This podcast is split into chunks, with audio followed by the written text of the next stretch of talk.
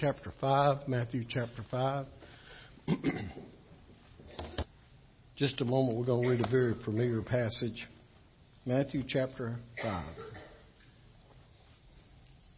Jesus Christ, God's only Son, second person of the Trinity, stepped out of eternity into time to make a way for you and I to step out of time into eternity.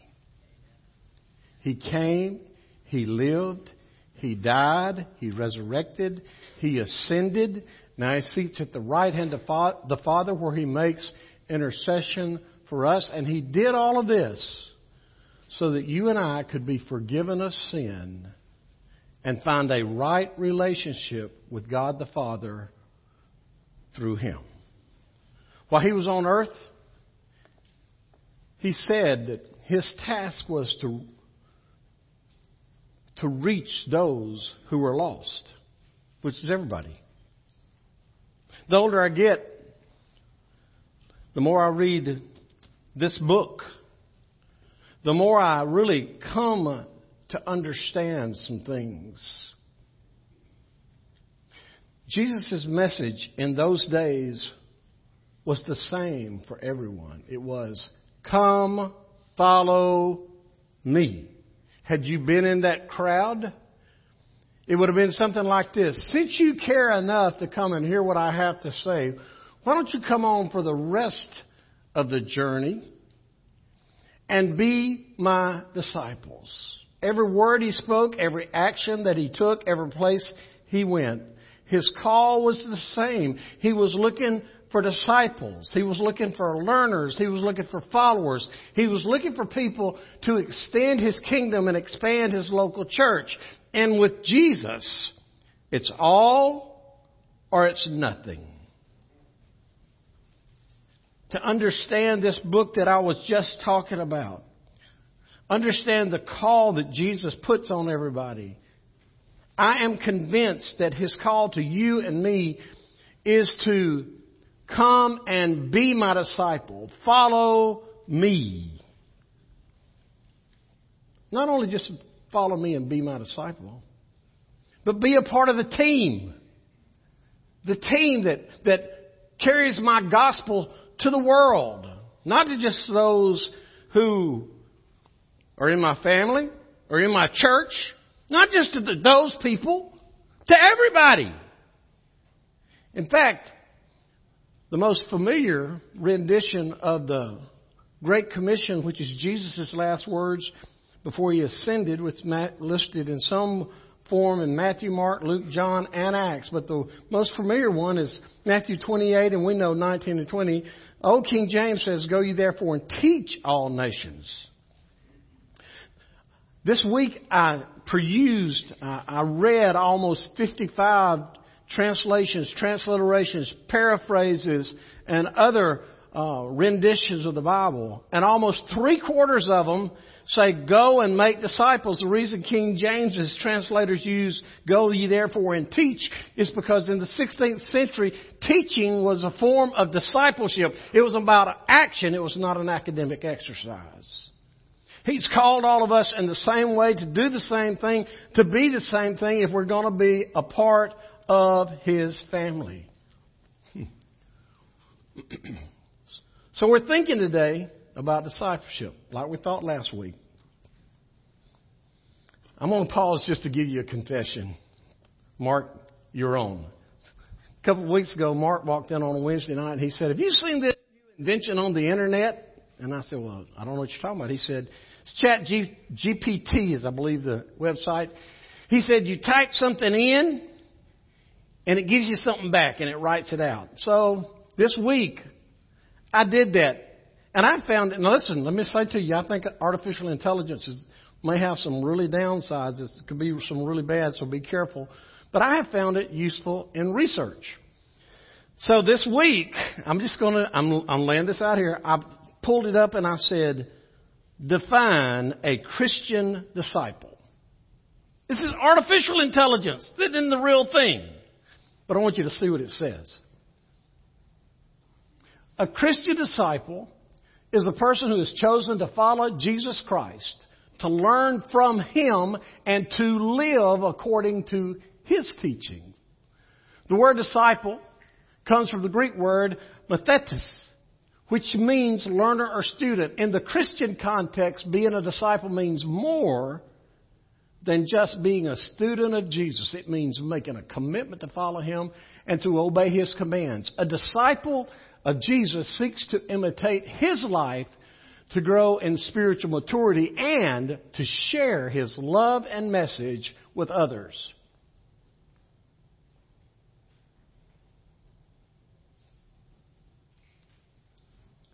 Spacebar.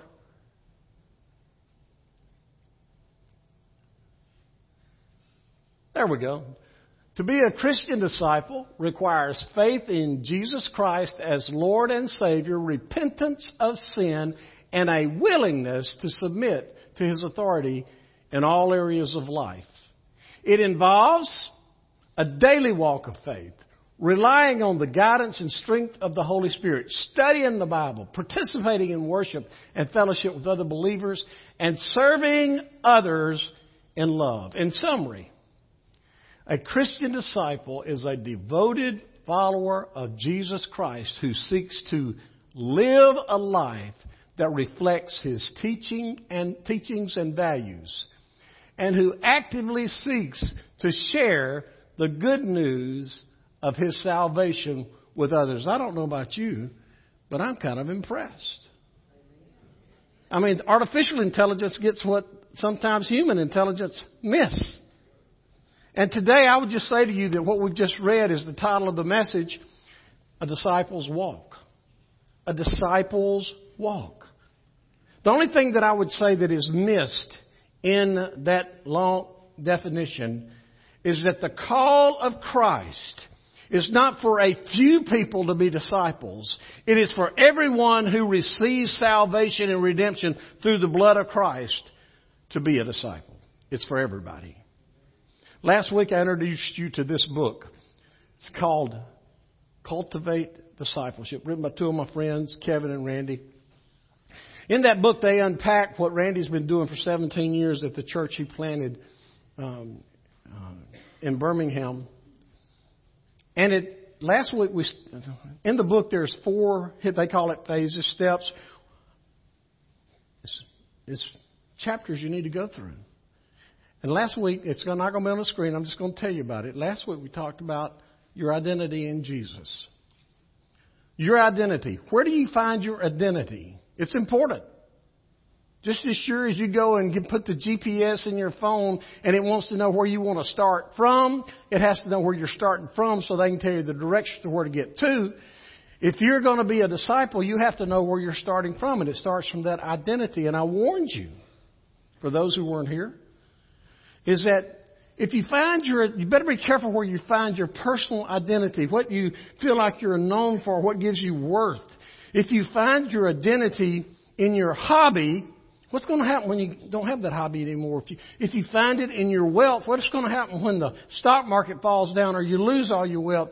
If you find it in your vocation, in your job, what happens when that job dries up or goes away? If you find it in your marriage, what happens when the, you lose your spouse due to death or one day he or she walks in and goes, I'm out? If you find it in your family, what happens if, God forbid, tragedy happens and you lose your family? You see, folks, you should never put your identity, you should never put your self worth in something that can be taken away or, or something that someone could steal. The only place for us as believers to find our identity is in Jesus Christ. We find our identity in Jesus Christ, then we're on solid ground. That was the first that they shared with us in that book. The second thing was intimacy. That's what we talked about last time. Intimacy with Christ.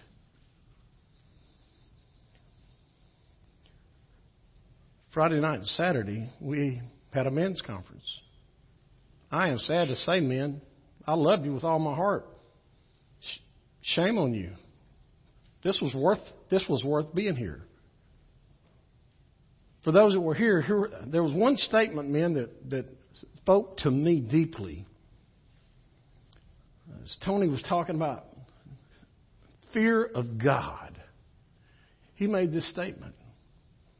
To fear God means you take Him seriously.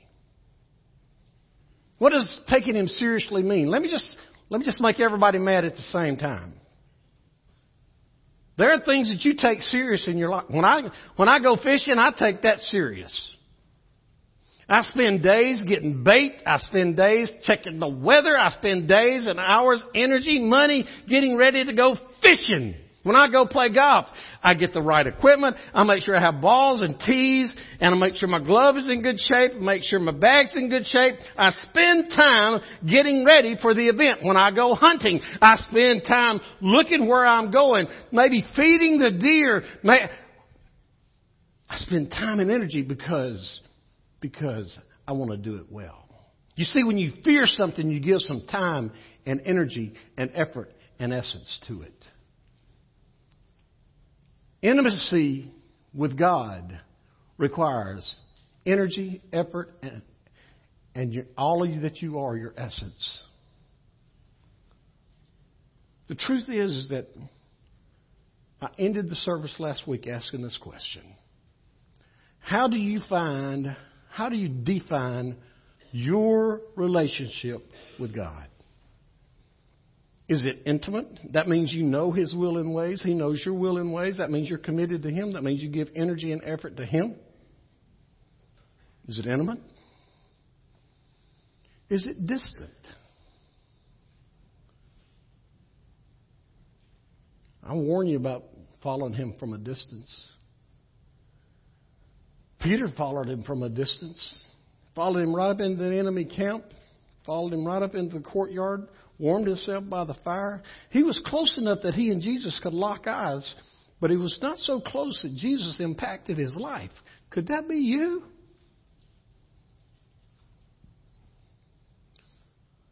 Is your relationship intimate? Is it distant? Or is it non existent? If you're one of those and you're, you're sitting here and you know as it unpacks. You don't have a relationship with Christ, please listen. You could have said that you can say the sinner's prayer from today until Jesus comes and split hell wide open.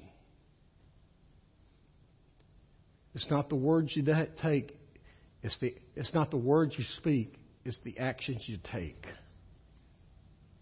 It's the belief that you have, it's the change in life. If you've never trusted Christ, never asked Him to forgive your sin, and committed your life to follow Him, I urge you before this service is over, do it today. Before it's eternally too late. And then you will want to develop that intimacy with Him because your identity will be in Him. Now today, let's just talk a little further.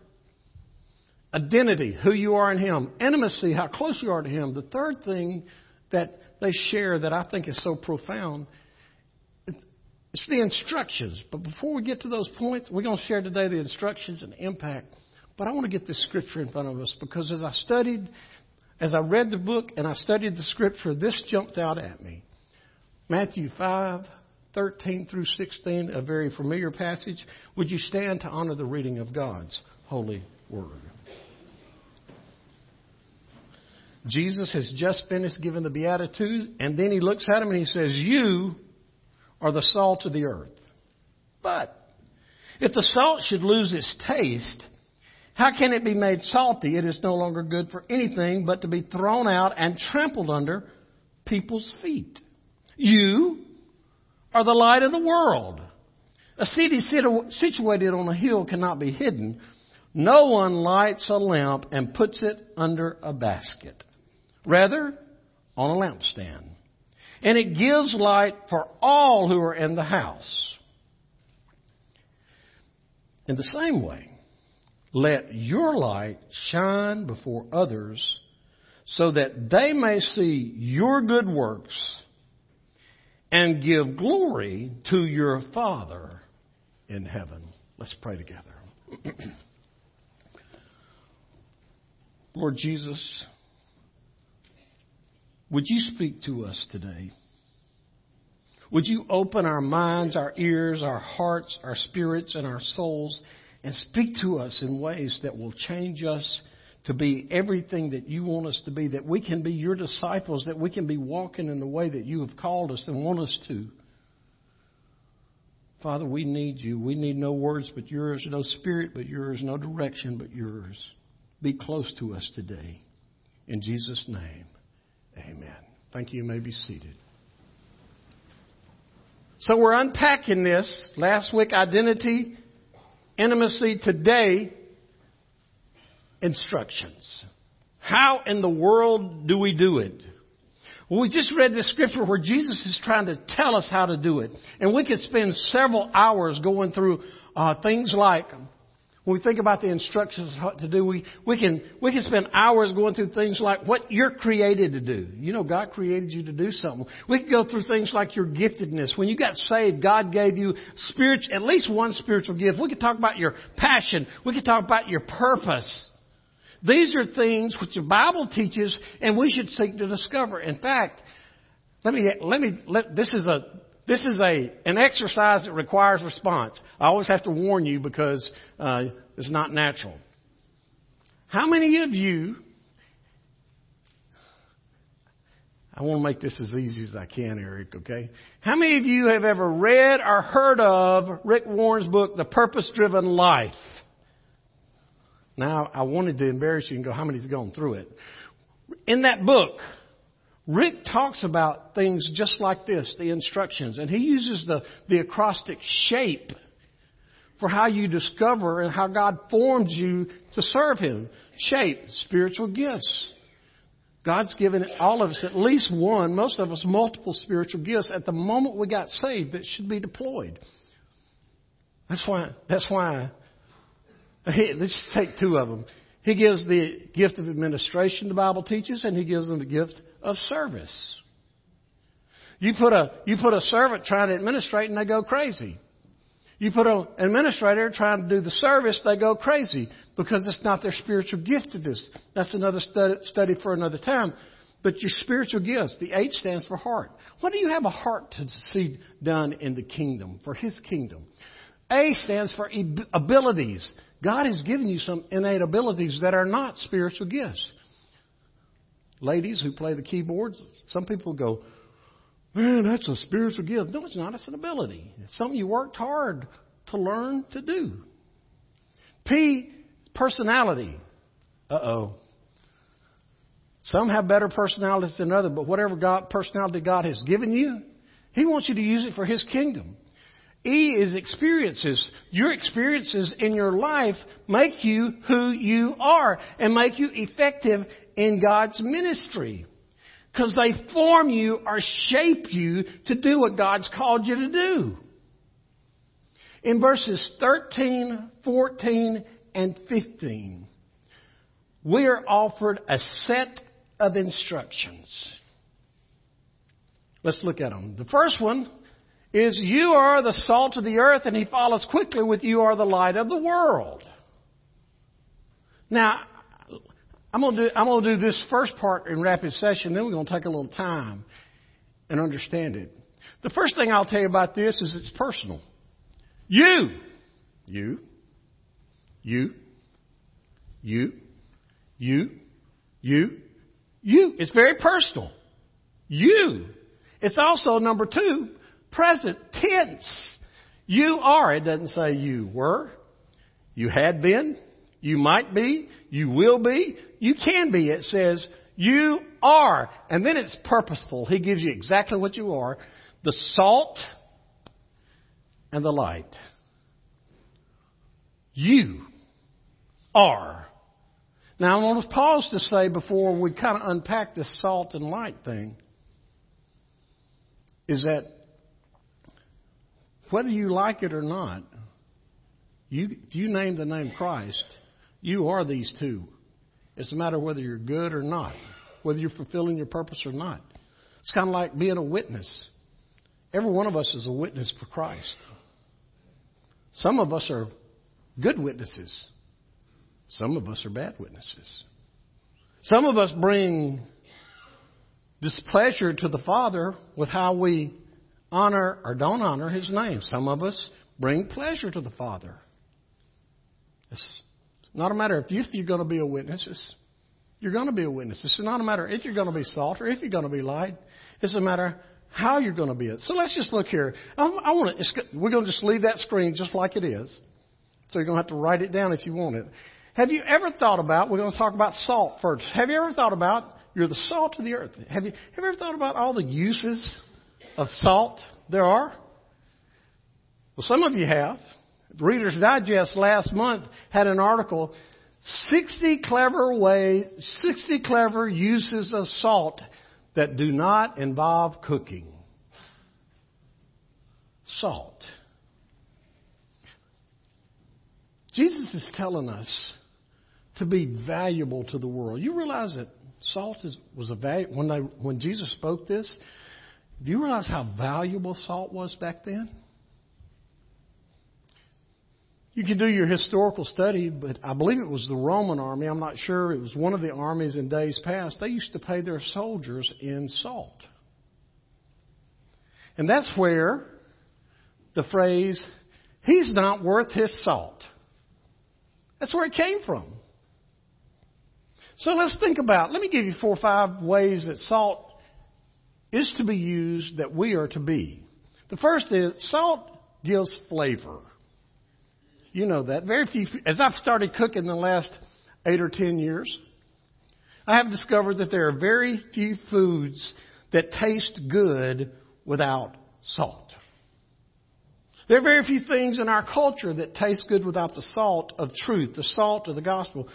I suggest to you that one of the reasons that Christian movies are, are making so much money these days when, when the powers that be in Hollywood say that they're not marketable and yet every time they, you know, name them, Facing the Giants, Courageous, uh, War Room, and the most recently, Jesus Revolution. They didn't think it'd make but just a little bit of money, and people turned out in droves, and it made millions. Why? Because people are hungry for the truth. They're hungry for the authentic voice. And the truth is, is that the authentic voices of truth and, and biblical uh, ethics and morals have largely gone silent today.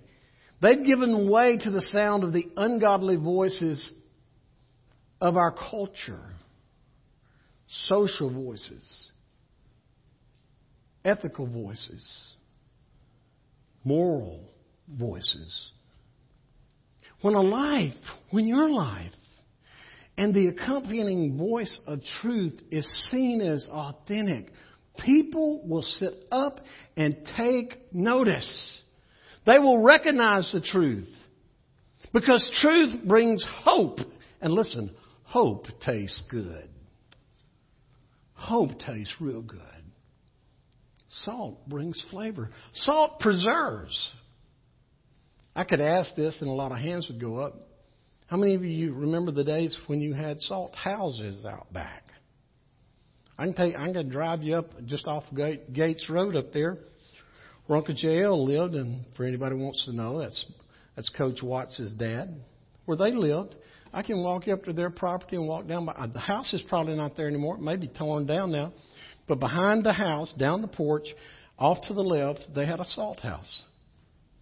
They would hang meat there, and they'd put, I don't know all the process because I, I was a kid, never, never understood the process, but some of you could tell us about it. They would put salt on that meat so it would preserve it, so it wouldn't ruin. One of the functions of the disciple in this world is to be salt and to show Jesus' love, to show Jesus' grace, to show Jesus' mercy, to show Jesus' gospel, to show this culture the solid truths so that this culture could be preserved. Our culture is disintegrating because of the lack of salt. The spiritual voice of the past has given way to the loud voice of the secular today, and we have chaos. You are the salt of the earth. So it gives taste and it preserves, but number three, it melts things. It melts things. When our bridges freeze over, they put salt on the bridge. Up in the north, they keep a healthy supply of salt. So when the roads freeze over, they'd put the salt out. I mean, have you ever hit a bridge or a chunk of ice when the road's frozen over? If you have, and I suspect most of you have, you know that when you're on that ice, you're not in control of your car. You're now at the mercy of, of the law of inertia. It can take you where it wants. It can, it can cause you to wreck. In this culture, we deal with cold, cold hearts. Have you ever been in the presence of someone with a cold heart? It didn't matter how much truth you give them, it was just cold. It just glanced off. And yet, when we show the love of Christ, when we, when we are the salt of the earth, His Spirit can melt the cold heart. You may get there if you think you're smart enough to win an argument with an atheist or uh, somebody who is a cultist. You may win the argument, but you may not melt the cold heart. You see, we have to exude our Lord Jesus by our speech and by our actions so that it is His salt. It's His salt it'll melt the cold hearts. Just a couple more. Salt cleans. Most of you ladies know this. Salt will, will clean things. Coffee stains, oven, refrigerator, uh, watermarks. Can you think of anything that needs cleaning up any more than our culture? Our culture needs 150 people to be salt. Last thing I would just say is salt heals. Salt heals. My dad used to fight our infections when we get. I got stuck one time by a salt water catfish. If you know anything about it, that's the nastiest stick you'll get. Daddy brought me home, made sure that I had my foot in hot, salty water for the next week, and I never had any pain. You pour salt into a wound, it hurts, but the healing already begins. The truth is, I could stand here and talk for a while about that. But do you know, or maybe I should say, do I, do I need to offer you a whole bunch of ways that God's people can bring healing to this culture? I mean, think about Second Chronicles seven fourteen. It's a very familiar scripture. You can probably quote it with me. It's written. It was God spoke it to Solomon as Solomon had finished praying, and he said, "If my people, my people, who are called by my name, will humble themselves and pray and seek my face." and turn from their wicked ways, then, if they'll do all those things, then I will hear from heaven, I will forgive their sin, and I will heal their land. So I take away from that what I've told you before. If we want this land healed, our sin has to be forgiven. For our sin to be forgiven, we have to be heard in heaven. And for us to be heard in heaven, we have to take responsibility where he says, If my people who bear my name and my image, if they will, repent. What does repentance look like? Humbling yourself, praying, seeking his face and turning from your wicked ways. At that point, God's ready to God's ready to respond. Could it be that the reason this country, this culture is going the wrong way is because God's people won't man up? Salt. He called us to be salt. He also called us to be light. You are the light. Why light? I would suggest to you that since Genesis, light, light and darkness have opposed one another. In the beginning, God created the heaven and the earth, earth without form and void, and darkness was over the face of the deep. You see, the truth is that God didn't have to invent darkness because darkness, by definition, is simply the absence of light. The Bible intimates that spiritually the whole world walks in darkness. That means the natural world. People have an absence of understanding, an absence of knowledge, and an absence of the enlightenment of God. They don't understand it. Like it or not, I want to say this because I have so many grandparents here and parents here. Like it or not, we are prone to evil. Just like Adam and Eve. I know that we have the best grandkids in the whole world. If you don't believe, if you don't agree with me, keep it to yourself. But I'm just going to tell you this. Every one of them had to be taught to do right. None of them had to be taught to do wrong. It's our nature. Light. Have you ever thought about all the things light does? I'll give you four or five things, but I'm just let's let's look at that. See where it says you are the light of the world. Jesus says that. If you read it, the whole New Testament, you, you discover that Jesus says, "As long as I'm in the world, I'm the light." But when I leave the world, tag, you're it. So what does that mean? Light, first of all, it illuminates. You know that. It chases away the darkness. The path that seems dark, the path that seems hard, gets a little easier when the light lights the way. Could the reason be that so few are coming to know Christ? Could it be that the way is not lit, that the way is dark? Light illuminates. Light exposes. It exposes sin. Darkness is Satan's deal. It's not God's deal. Walk in and, and darkness surrounds us. Tell you what, I, when I think about it, light exposed, and I'm reminded when I, I'd go into our houses years ago when they were all wood. And you turn on a light, and cockroaches ran for cover. Do y'all know what I'm talking about? Because cockroaches didn't like, they wanted to do their bidding in the dark. That's Satan. Light illuminates, it exposes, but it also reveals. Light reveals things never seen. It'll reveal right. It'll reveal wrong. It'll reveal good. It'll reveal bad. It'll reveal God. It will reveal Satan.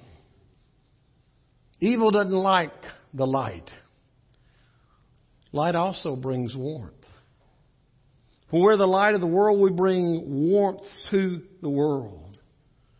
This is a cold world. I don't have to tell you that. You live in it every day.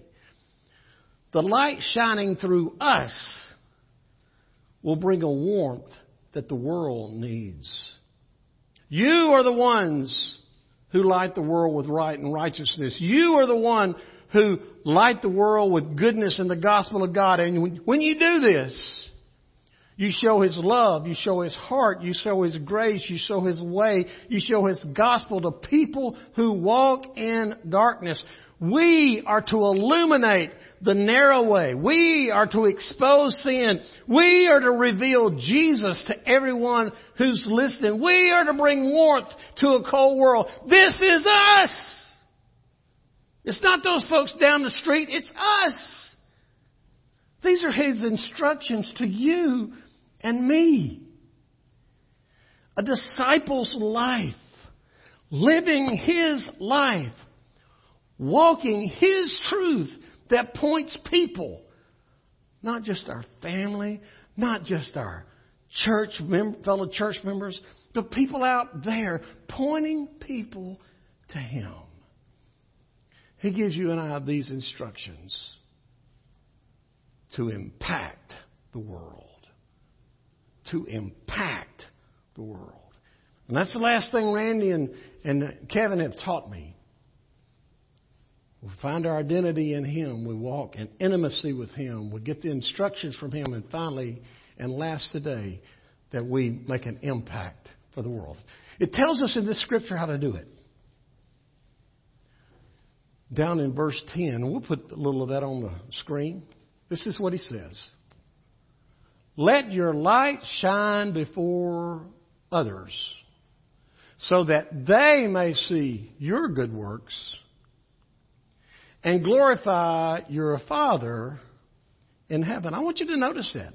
I want you to notice who, it, who is doing the works, and then I want you to know who gets the credit.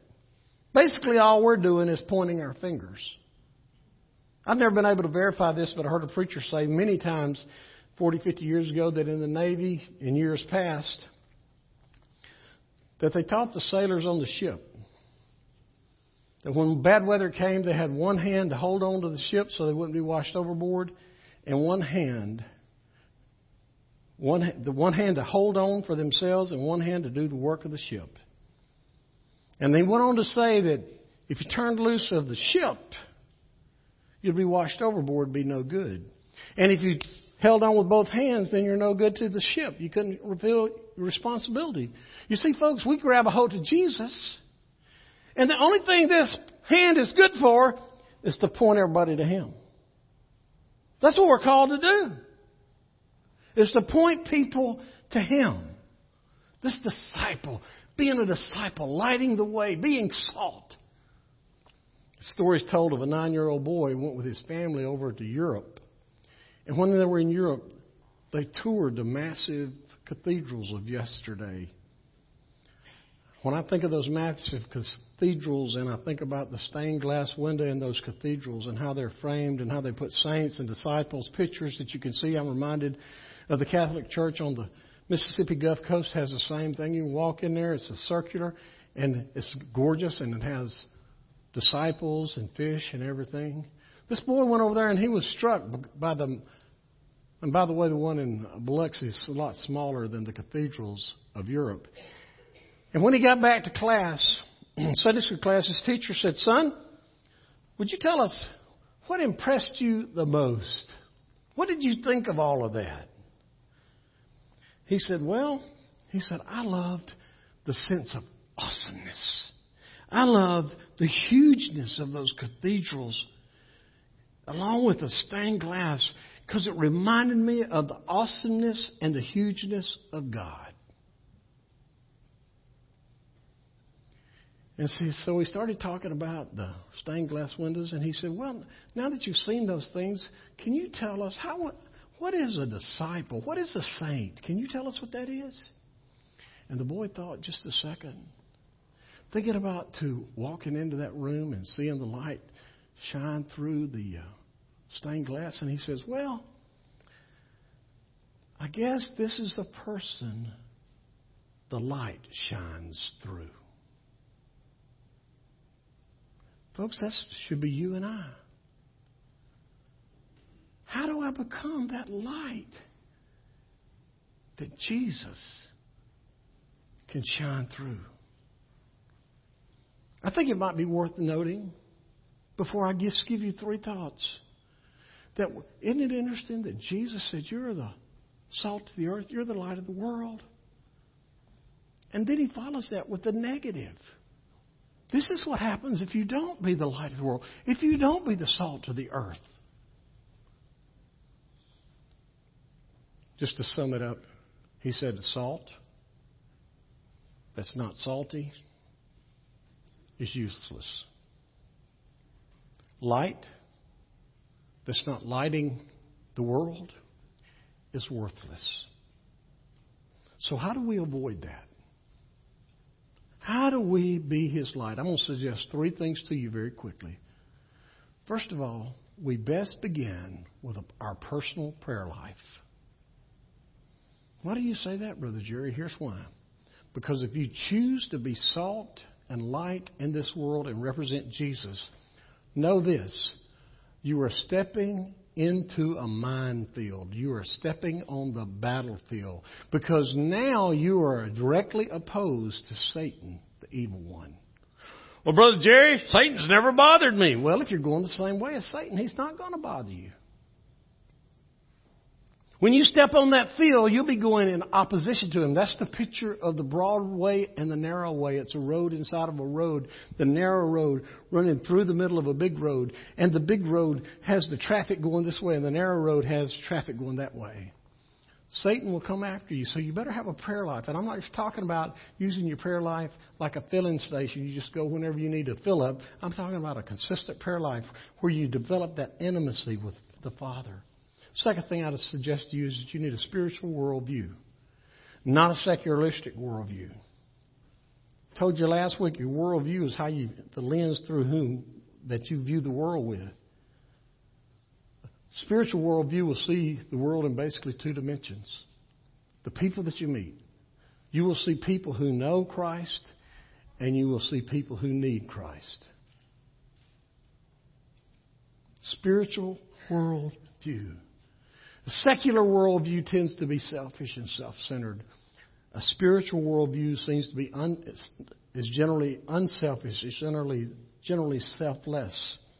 And it leads to gospel action from a gospel heart. We talked about it Wednesday night. Some of the characteristics of that are humility, gentleness, patience, love, generosity. You need a personal prayer life that's effective. You need a spiritual worldview where you're seeing things through the eyes of the Father. And finally, and most difficult, a submitted heart. We don't really like that word submitted. We're not going to submit to anybody. Well, you're going to have to. Now or later. Either you voluntarily fall on your knees before Him with a submitted heart, or one day He's going to force you to your knees by His presence. I think the submitted heart is the problem with that is that we're too proud, we're too prideful. I'm not bowing for anybody.